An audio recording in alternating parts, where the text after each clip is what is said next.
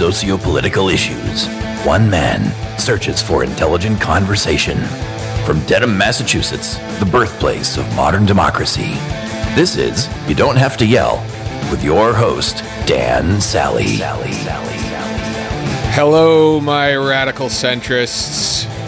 It is the bod boy of nonpartisan political podcasting here, and we are at episode 90 of You Don't Have to Yell. That's 90. Now, remember the recent episode we had with Michael Miller where I was more or less convinced getting rid of the filibuster made sense? Uh, not so much after this episode. I spoke with Stephen S. Smith, professor of political science at Washington University, and he is one of the leading scholars on congressional politics. And he explains in this episode how the current mission of the U.S. Senate has moved from a body insulated entirely from the popular vote to one that's swayed a little less by swings in public opinion than the House. And despite the fact obstruction is now the norm in the Senate, he makes a pretty compelling case for why we shouldn't throw away tools that empower the minority altogether. I'll be back at the end to offer my final thoughts on the subject. In our recent episode with Michael Miller, uh, we were discussing the US Senate and the use of the filibuster.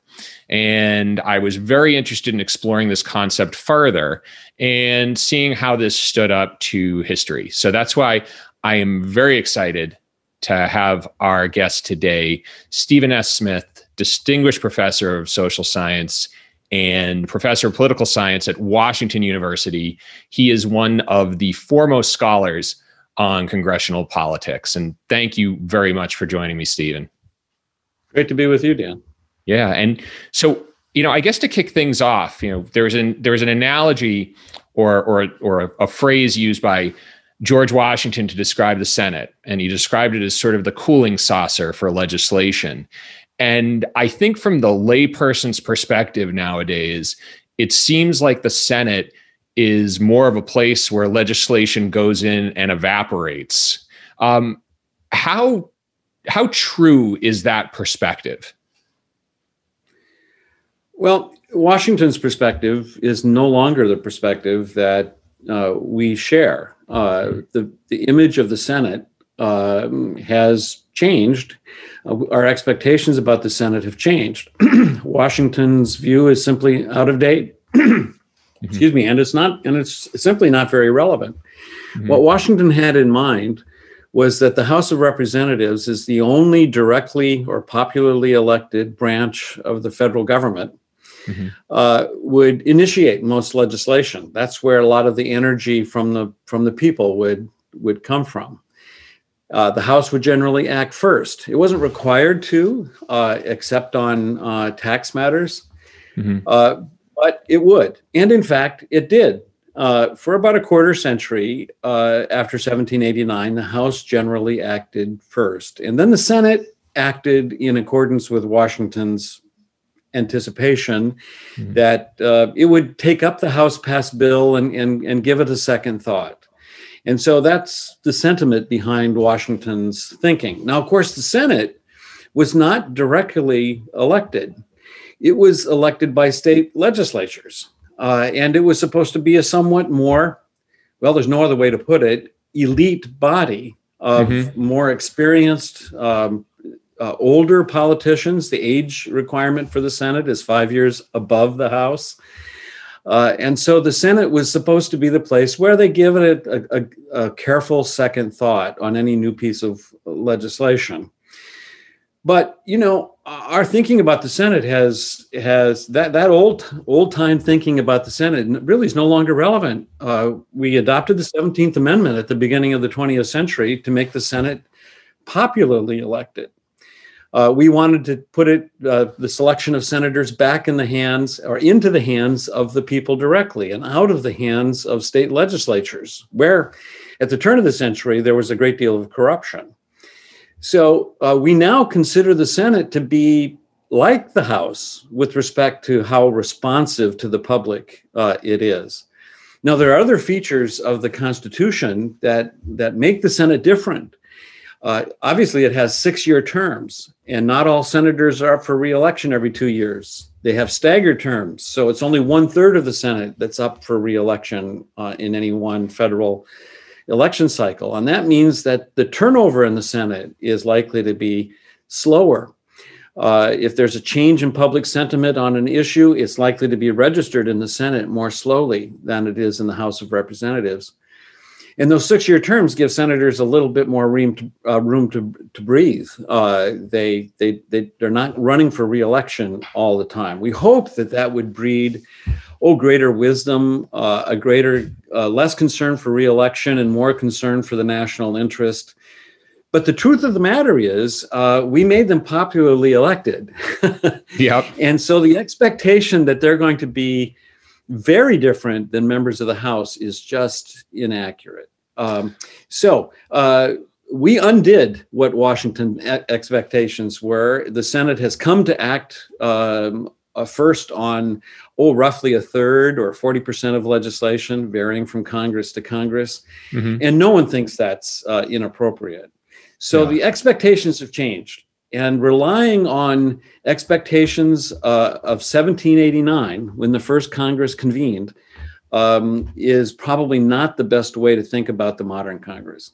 Yeah, that's super interesting, and I don't think any any something any one of us has brought up on this uh, show before. Um, so, you know, if I'm hearing you correctly, the Senate was you know one of those structures that was basically put in place originally to let's call it like buffer popular opinion in a way.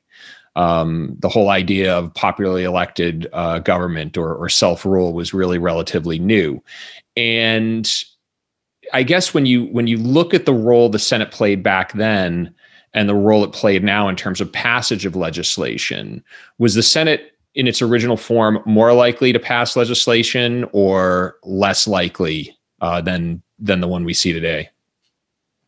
Well, the Senate didn't stand in the way of House passed legislation very often. Uh, there certainly were times uh, at the very start, but that became more and more important as the decades went by. By the time we got to the 1820s and 30s and 40s, in the lead up to the Civil War, the Senate was the primary obstacle uh, to legislation passed by the House to limit the spread of slavery. Uh, and th- that's when, in fact, the filibuster practice began to emerge, is when Southern senators decided to prevent action on anti slavery measures uh, by talking them to death, by preventing the Senate from coming to a vote on them. And by that time, the Senate uh, had never adopted a rule to limit debate. Uh, but by that time, they discovered, ah, we can exploit this uh, uh, feature of the Senate's rules uh, to our advantage. And uh, that's where the Senate's current tradition, often cited, uh, really begins to emerge because those senators who are filibustering and defending their practice of filibustering by saying we don't have a rule limiting debate and the Senate's a different place than the House uh, in this respect. The minority gets to slow things down, um, even block things if we if they if it cares enough about an issue. That kind of rationale began to emerge decades after the first Congress, uh, in the midst of the anti-slavery debates. That so I guess that's that leads me to another question, which is you know, one of the things that we almost hold sacred in this country or we we kind of take for granted is this concept of institutions that prevent the tyranny of the majority so to speak and it doesn't sound like that was ever built into uh, it built into Congress in its founding. It sounds like that's more of an invention that came from the slavery debate. Am I am I hearing you correct there? Well, uh, there's a two part answer, Dan. Uh, you're right about the Senate. Uh, that is, the filibuster practice was not anticipated by the founding fathers. And it was not a practice observed in the early uh, Congresses. Uh, the fact is, the, the original Senate had just 26 members. Remember, 13 states, uh, 13 colonies became 13 states, two senators per state, 26 senators, a very small body. It's like a small classroom of, of senators. and they they and and because they acted only after the House acted uh, most of the time, they were taking up one bill at a time. Uh, the burden on their time was not very great, and they could talk out an issue at great length without creating a backlog of other matters to consider. So the early Senate was was a slow. Um, uh, its meetings were held in in private. Uh, they could just carry out a conversation until everyone had said their piece and then vote. It really was not a very big issue.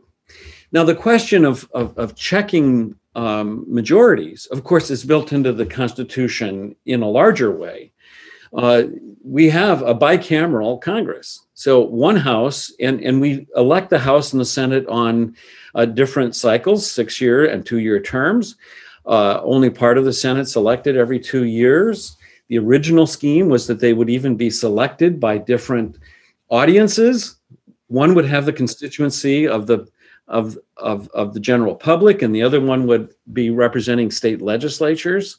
And there would be a president selected by an electoral college, an electoral college of, of wise men uh, who would dis- determine who is most fit to be president. And of course, that that fell apart when states decided to dictate to their delegates to the electoral college how to how to vote, uh, and that just completely fell apart.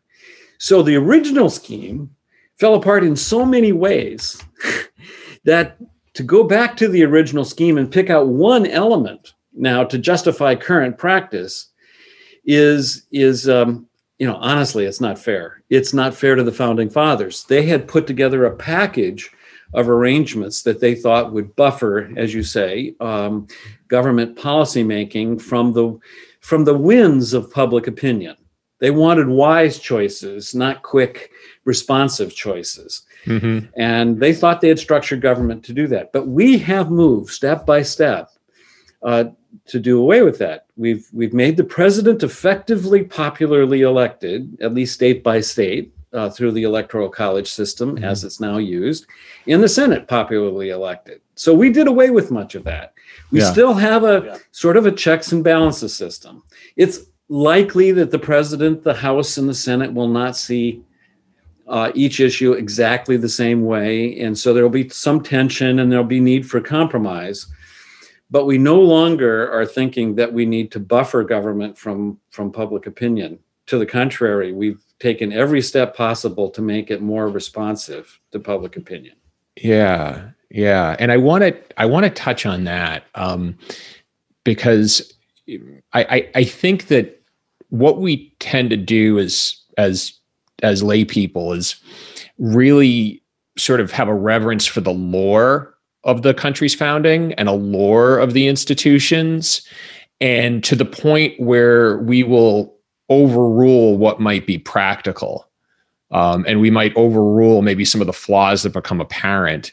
Do you feel like that sort of reverence might be misplaced? Because it sounds to me like, from what you're saying, these institutions have constantly been changing and constantly been in development, and we shouldn't necessarily hold one particular practice uh, just because it's always been done that way. Am I correct there, or am I off base? Uh, no, that's more or less correct. But I would I would simply add that um, Americans demonstrated commitments to certain democratic or constitutional principles is limited. Mm-hmm. Uh, our our use of the founder's intent or early practice or the uh, original text of the Constitution um, tends to be highly selective.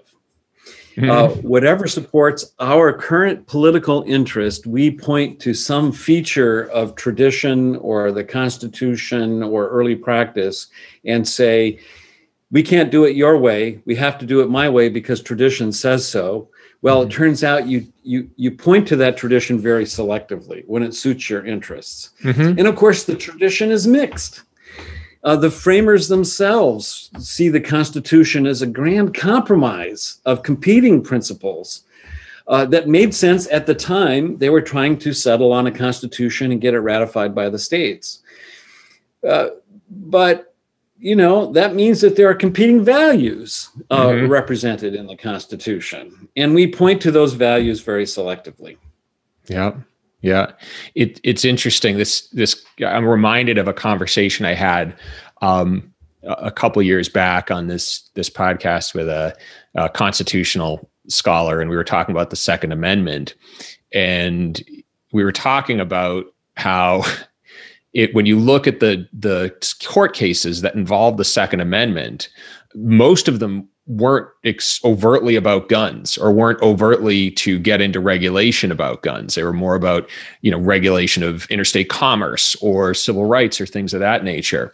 And and what I got out of that conversation was really that you know, in a lot of ways, government and our constitution almost serves as kind of the marriage counselor for a very large, diverse population, and make sure that we have a fair place to resolve agreements. And uh, and to your point, uh, very often the examples we cite or the aspects of that framework that we focus on generally are very very are very specific to the time we're in and and what we're arguing about effectively um, i want to i want to jump ahead a little bit you know because obviously we've talked a little bit about the founding we've talked a little bit about the civil war you know i was taking a look at the use of the filibuster in the 20th century. And there's a point where it pops up around World War One when there's this big debate uh, about whether the U.S. should be more involved in global conflicts or, or more isolationist.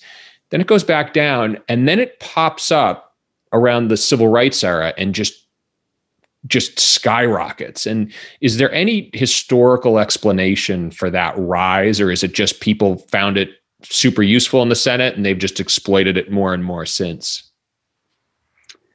Uh, this, the, the, yeah, you're right that it's a bit of a roller coaster ride with respect to the use of the filibuster. Uh, the late 19th century had quite a few filibusters, and uh, that that that extended into the early, very early 20th century. Mm-hmm. At that time, there was no rule uh, at all uh, limiting debate. Mm-hmm. So a handful of senators could uh, hold the floor simply by taking turns uh, and uh, hold the floor indefinitely and prevent action on a measure. Mm-hmm. Uh, this uh, very famously happened uh, in 1890 and 91 when Northern Republicans were seeking to pass something called the Elections Bill which would have authorized federal authorities uh, to enforce election law in the South. This was, of course, after um, a couple of decades of the adoption of Jim Crow laws uh, that effectively banned uh, uh, blacks from uh, participating in uh, elections, and many poor whites, as it turns out. But uh, the target was blacks, and that was filibustered to death. Um, and it was the last major piece of civil rights legislation for for decades. Uh, we continued to suffer uh, with those Jim Crow laws, uh, as we all know, uh, well into the mid 20th century until we finally got the Civil Rights and Voting Rights Acts, um, which, um, which undid much of that. Uh, in the meantime, though, in the early 20th century, uh, lynchings continued apace in the South, and Congress, from time to time, um, uh, or at least members of Congress, wa- wanted to pass anti lynching legislation. And that was effectively stymied by a filibuster or even the threat of a filibuster. Keep in mind that if you know your bill is going to die because it can't pass the Senate due to a minority filibuster, you might not even bother taking it up. You'll spend your time on other matters. And that's the general history. I hope you're enjoying this episode, and I wanted to take a short break to share ways you can learn more about the electoral reform movement that is gaining steam in this country if the uptick in listeners to YDHTY is any indication.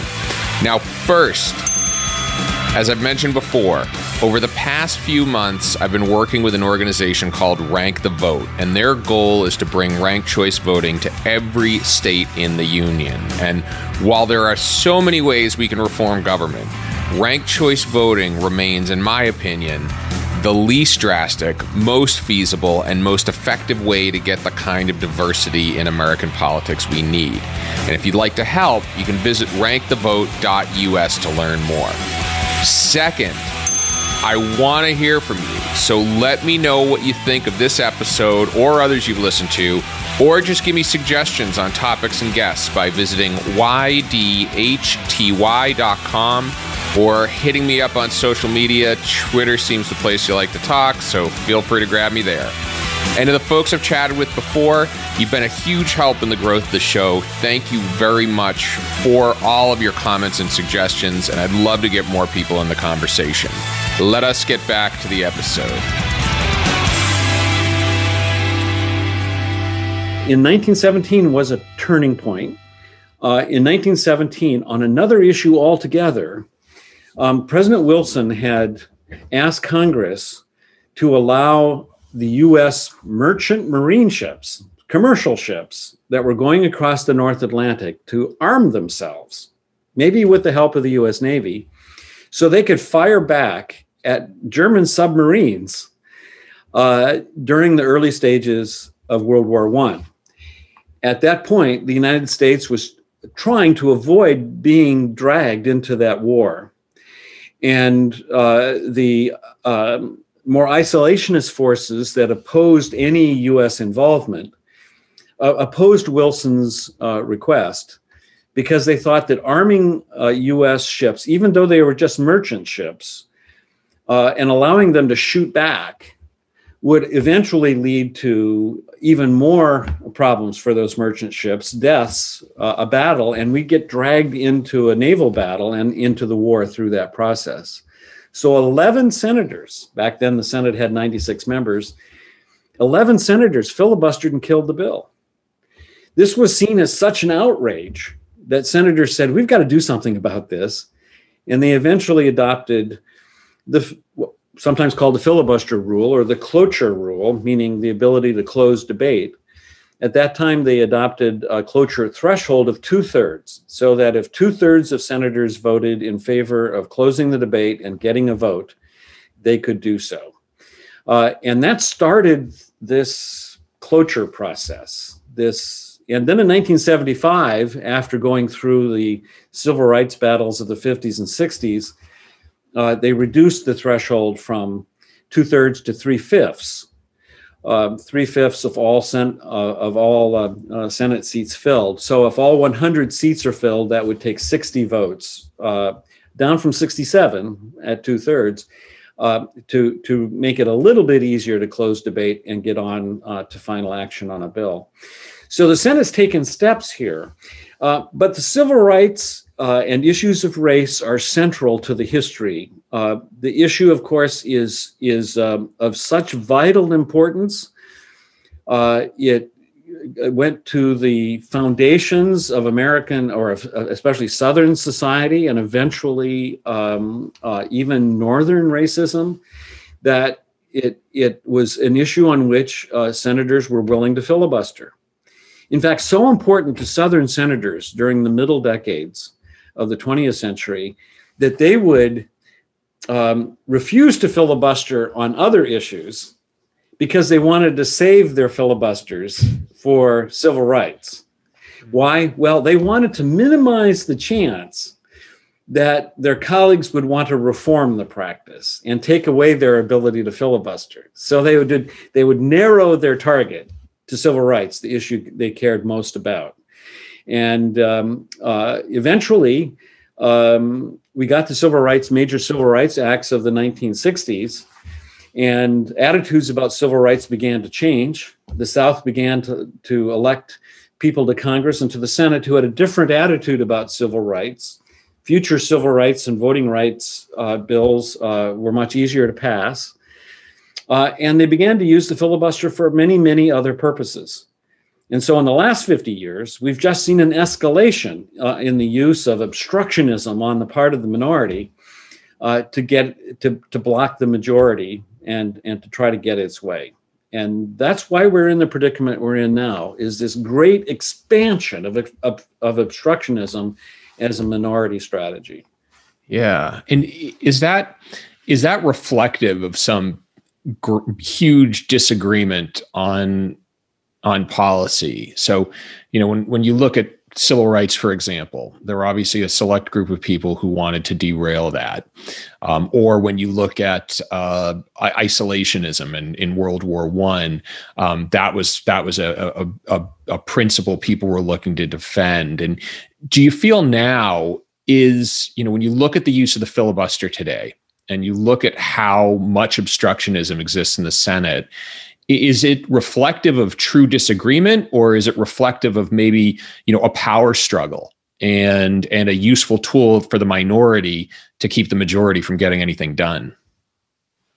Well it's been transformed from an issue by issue tactic to a general minority party strategy.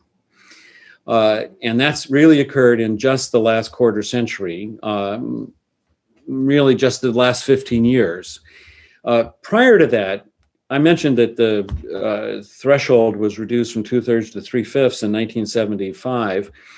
Well, the, one of the reasons it was changed at that time was that there was a concern about the, well, they used the term trivialization. They were make they're using the filibuster for more more and more trivial purposes.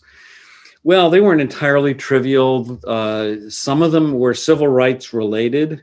Uh, for example, I was a doorman in the US Senate as a college student um, when there was a filibuster on a bill um, sponsored by Northern liberals uh, to allow people to, to register to vote by postcard. So that when you walked into the post office to pick up your mail, you could also pick up a postcard and drop it right in the in, in the slot right there and uh, register to vote.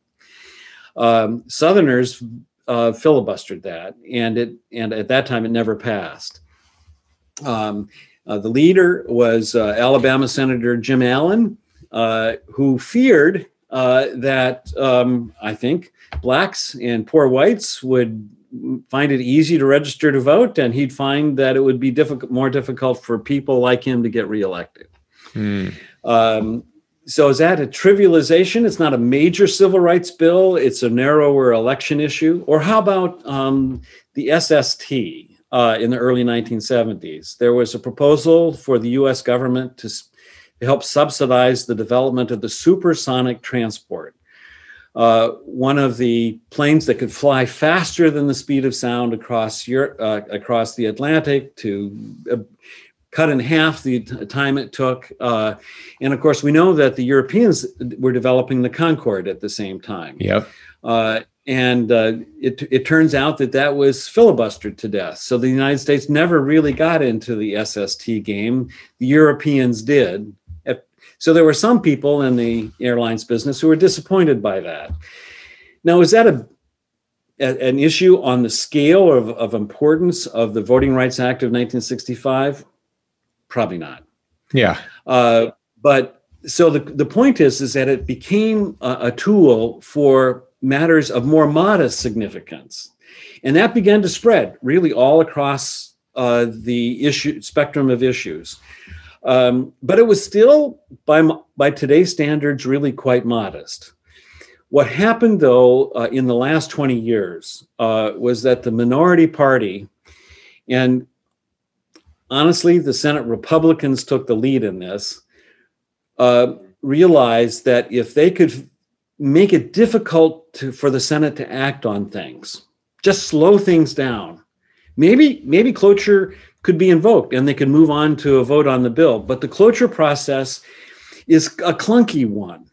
Uh, you have to submit a petition of 17 senators' names. You can't vote on it for two days.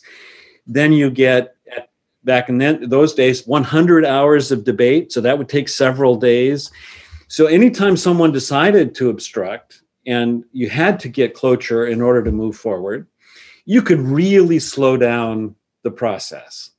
Now they've changed the post cloture debate period now to what can be completed in two days so that's helped. But if you do this over and over and over again it will begin to look like the majority in the senate can't get its work done. It will begin to look that like um, the, the majority really won't get to some high priority issues. It'll look like some spending bills just won't get passed by the start of the next fiscal year, and there'll be a little crisis uh, that might involve shutting down the government because you don't have those bills passed yet. And in general, the minority thinks that if they can just simply make the majority look dysfunctional, uh, they win. And that has been the, the strategy. Um, and of course, the majority has not been sitting still for this, so they respond in kind. Uh, they say, if you're not going to let us get a final vote on the bill, then we're not going to let you get votes on amendments. Kind of a tit for tat thing. And until you allow us to actually get a final vote, we're not going to allow those amendments.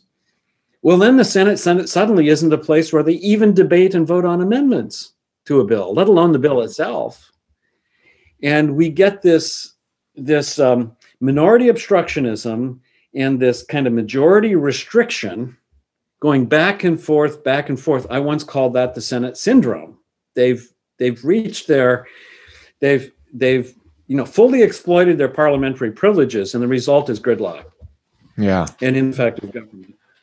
When the defense of the filibuster always is it forces bipartisan compromise because it allows the minority to say you can't get a vote until you compromise with us. Well, it's now being used in a way that is not intended to produce compromise. It's intended simply to slow the process down and cause obstruction. That's why it's getting so much attention today. Yeah. And so, you know, I have one one last question to cap this off then, which is, you know, if you look at the the creation of the filibuster was an error. So for those who don't know, it was a it was unintentionally created when they were cleaning up uh, Senate procedural rules, and uh, and later became what we know today. Um, do you feel it would be a similar mistake to get rid of it, or do you feel no. like that's the best path forward to get back to a functioning Senate? Well, this is always uh, a difficult call because we do have two legitimate values that are in uh, tension with each other majority rule and minority rights. We think in a democracy that these have to be balanced, that the majority cannot act in ways that violate basic minority rights. On the other hand, the minority rights cannot be so strong that the majority can never act. Um, then we get nothing done. So, how do you balance those? And uh, the argument that I accept right now is that a new balance has to be achieved. Um, I don't think the Senate, right at this moment, is capable of finding its way to a new balance because the partisanship is running so deep that it's just one um, uh, cannon volley against another, back and forth, but no coming together to work out uh, the details of a new balance. One could imagine making it easier to get a vote by simple majority, um, say over a long period of time of debate, um, but yet protecting the minority's right to offer amendments in the meantime. You could you could find a new balance, but right now uh, there's no interest in one side giving in uh, to the other. The minority in the current Senate has 50 votes. They they all they need is one vote from the other side and they can win.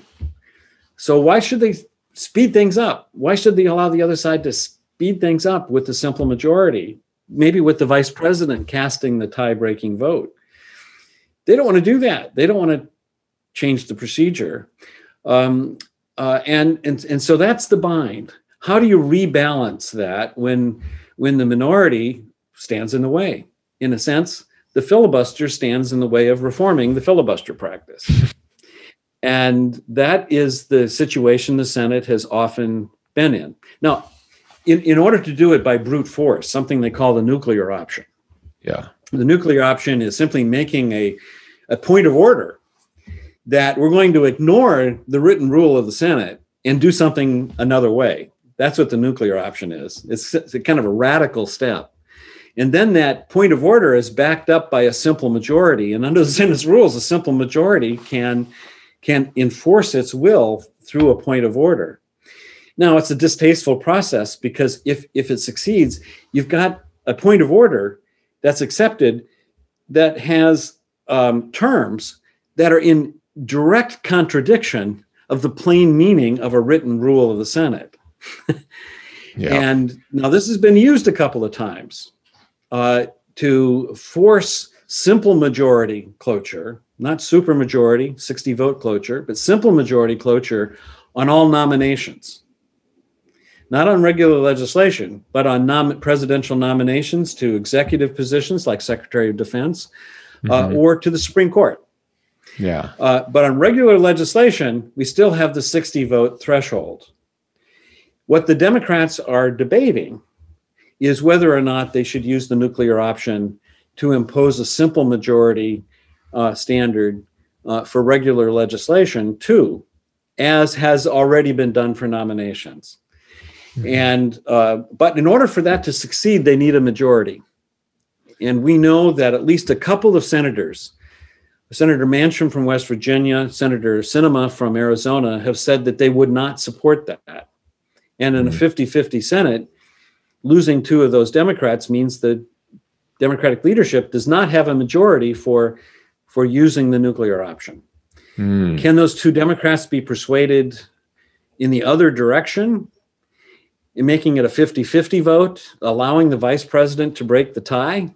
in favor of the a Democrat's position. Um, that's unclear. And the current thinking is that it may never happen, but if it happens, it's only going to be when something comes up.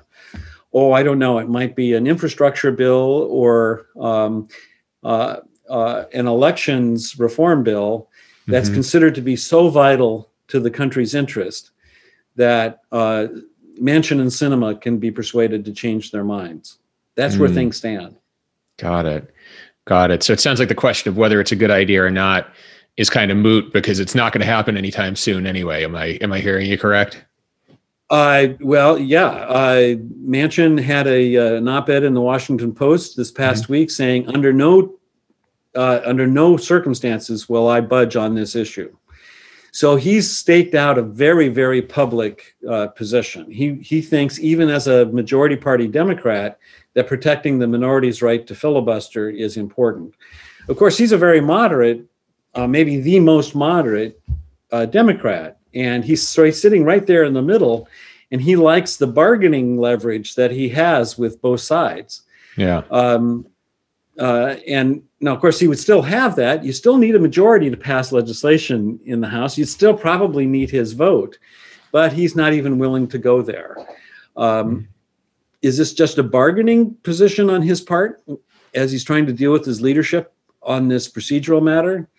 Uh, I can't read his mind. Uh, yeah. And Democrats are hoping that he'll eventually be persuaded by the importance of the legislation that's being blocked by a filibuster uh, and uh, so far, it's too easy to tell. Uh, too yeah. early to tell. But the more easy to pass legislation has already been considered. And of course, they've considered the most important matters, uh, like the COVID relief bill, under a special procedure called reconciliation mm-hmm. that does not allow a filibuster. And it looks like they'll take up the infrastructure bill that way too. Yeah. And honestly, it's a shame because it means that there's a very, very limited opportunity to offer amendments. The debate is very limited. Uh, and the Republican contribution, the minority party contribution, is limited. Yeah, um, they would. What the Senate really needs is something like its own internal constitutional convention, at which they seek to change their rules uh, and and achieve a new balance between majority rule and minority rights. Yeah, I don't see how they get there from here, at least not yet. Yeah, I mean, it, I'm, I'm hearing two things from you here. I'm getting two things out of this conversation, which is um, number one, the polarized climate is, or the, the, the polarized nature of American politics is bigger than any one procedural hurdle that might keep uh, legislation from being passed. Um, and number two, you know getting rid of the filibuster is almost too simple of a solution or too simplistic for a bigger problem and the better uh, move would be to uh, take a look at reforming senate procedure in a way that doesn't entirely do away with uh, some strength in the minority um, but at the same time allows the Senate to actually pass legislation as opposed to allowing obstructionism to to really take hold. Am I am I hearing you right? Yeah. Um, at the risk of getting a little more deep into the weeds. Oh, get deep. let me add one more consideration. Uh-huh. When the Senate went when the Senate went nuclear, so to speak, uh, to do away with supermajority cloture on nominations, Yeah. it created a precedent that maybe anything in the Senate's rules could be imposed by the nuclear option. Any change. hmm And there's an open question uh, uh, about whether or not, once having done that, once having let the cows out of the barn, uh, it's it's going to be possible to set up any new understanding about basic ba- the basic balance between minority uh, rights and majority rule, because it implies that the majority can do what it wants whenever it wants. End of story. Mm. Uh, and why would the majority then, you know, pretend to to guarantee some minority rights? And why would the minority trust that guarantee if the Mhm. nuclear option can be used, and some few in some future Congress that that new Senate majority can just do what it wants with, with respect to that that rule? Yeah. So that that is um, really the shame of Yeah. what's transpired uh, in the last two decades. Now we could blame the Democrats for first using the nuclear option uh, on nominations back in 2013 when they were in the majority. Yeah. But the fact is, there was a what most people would think is a genuine abuse of the filibuster by the Republican minority in the years leading up to that. Yeah. Uh, uh, and uh, if you went back and reviewed the events of 2013, you'd see that uh, this all-purpose um, uh, obstructionism by the by the Republicans really was a serious problem, and they were given plenty of warning that unless they gave way, at least some, uh, that this approach would be used. And eventually, Harry Reid, the Democratic leader in 2013 uh, just proceeded and said, We've got to gut supermajority cloture and impose simple majority cloture. And he did so. And then in 2017, um, Mitch McConnell, the Republican leader, now in the majority, said, Okay, we're going to do the same thing for the Supreme Court. Mm-hmm. And uh, so that's where we're at. Neither party will trust the other party not to go nuclear whenever it considers it to be important enough. The thing about going nuclear, though, is that you still have to have a majority to support your point of order. You still have to have a majority. And the Democrats' problem now in the 50 50 Senate is that they have a couple of Democrats who won't go along Yeah. and that's putting us in uh, this limbo uh, with respect to the prospect for reform, um, at least for the time being. So, here's the conclusion I came to after this conversation with Steve. The Senate has a moderating effect on legislation because moderates matter. And just like Susan Collins and Lisa Murkowski were two of the most important votes in the Senate in the Trump era due to their willingness to buck the party line, Senators Manchin and Sinema have been elevated in importance in the new Democratic majority. And without a higher threshold of approval for legislation, the partisan base of the majority in the Senate would have greater power, just like the House, meaning you'll see legislation passed that isn't reflective of the median American voter, but rather the partisan base. And this all leads us back to why I do this every week. Obstruction is only an effective tactic in a winner take all electoral environment like we have here. Reforms like ranked choice voting and proportional representation would allow us to vote for someone rather than against their opponent and require them to vote for something rather than against another party when they get into office. Something to chew on this week. As always, music courtesy of Quellertac. YDHTY's editorial advisor is Adam, still lonely, lonely without a nickname, Yaffe. YDHTY is produced in North Carolina, United States of America, by the big Gino, the snake killer, Jason Putney. Until the next, this is Daniel Sally. Adios.